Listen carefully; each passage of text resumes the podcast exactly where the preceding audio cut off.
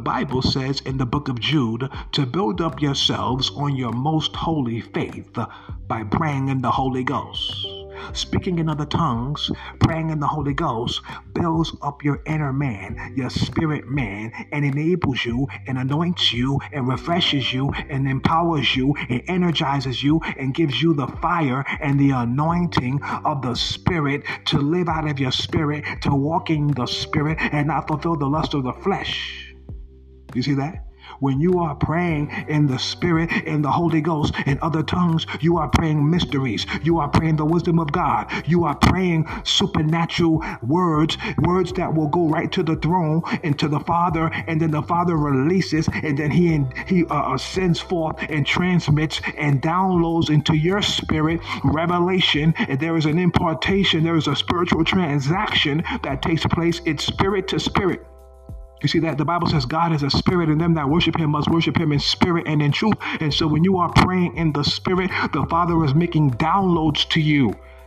He is releasing truth. He is imparting and inserting truth into your spirit. He is developing and cultivating your spirit. He is maturing your spirit. He is building your spirit up. The Holy Ghost is in you. Christ is in you. God is in you. So when you are praying, the Bible says God is a spirit. And so the real you is a spirit, and you live in that body. You see that in that flesh, in your body is a spirit. That's the real you. You see that? And so when you're praying in tongues, your spirit is praying.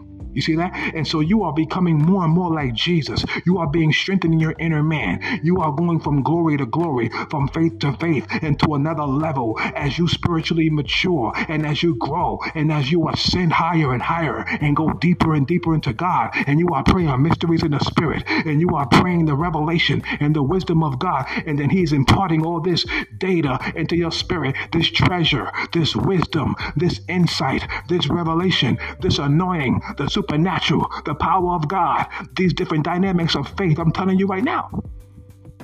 It's so important to pray in tongues. Right now, if, listen, beloved, if you've never received the baptism of the Holy Ghost and the evidence of speaking of tongues, right now, lift your hands. Right now, if you want to speak in tongues, lift your hands. Father, in the name of Jesus, right now, Father, I ask right now, I ask that you will fill them in the name of Jesus. Holy Spirit, come, come. Lord Jesus, baptize your people with fire right now. Fire, fire, fire. There it goes. I release the anointing of God. There it goes. There it goes. There it goes. Receive, receive in Jesus' name. Receive the baptism of the Holy Ghost. Receive it. Begin to speak. Begin to speak and release that language, that heavenly language right now. In the name of Jesus. In the name of Jesus. Receive the Holy Ghost. Receive that fire. Say, Lord, I want to speak in other tongues. Receive it in Jesus. Jesus' name.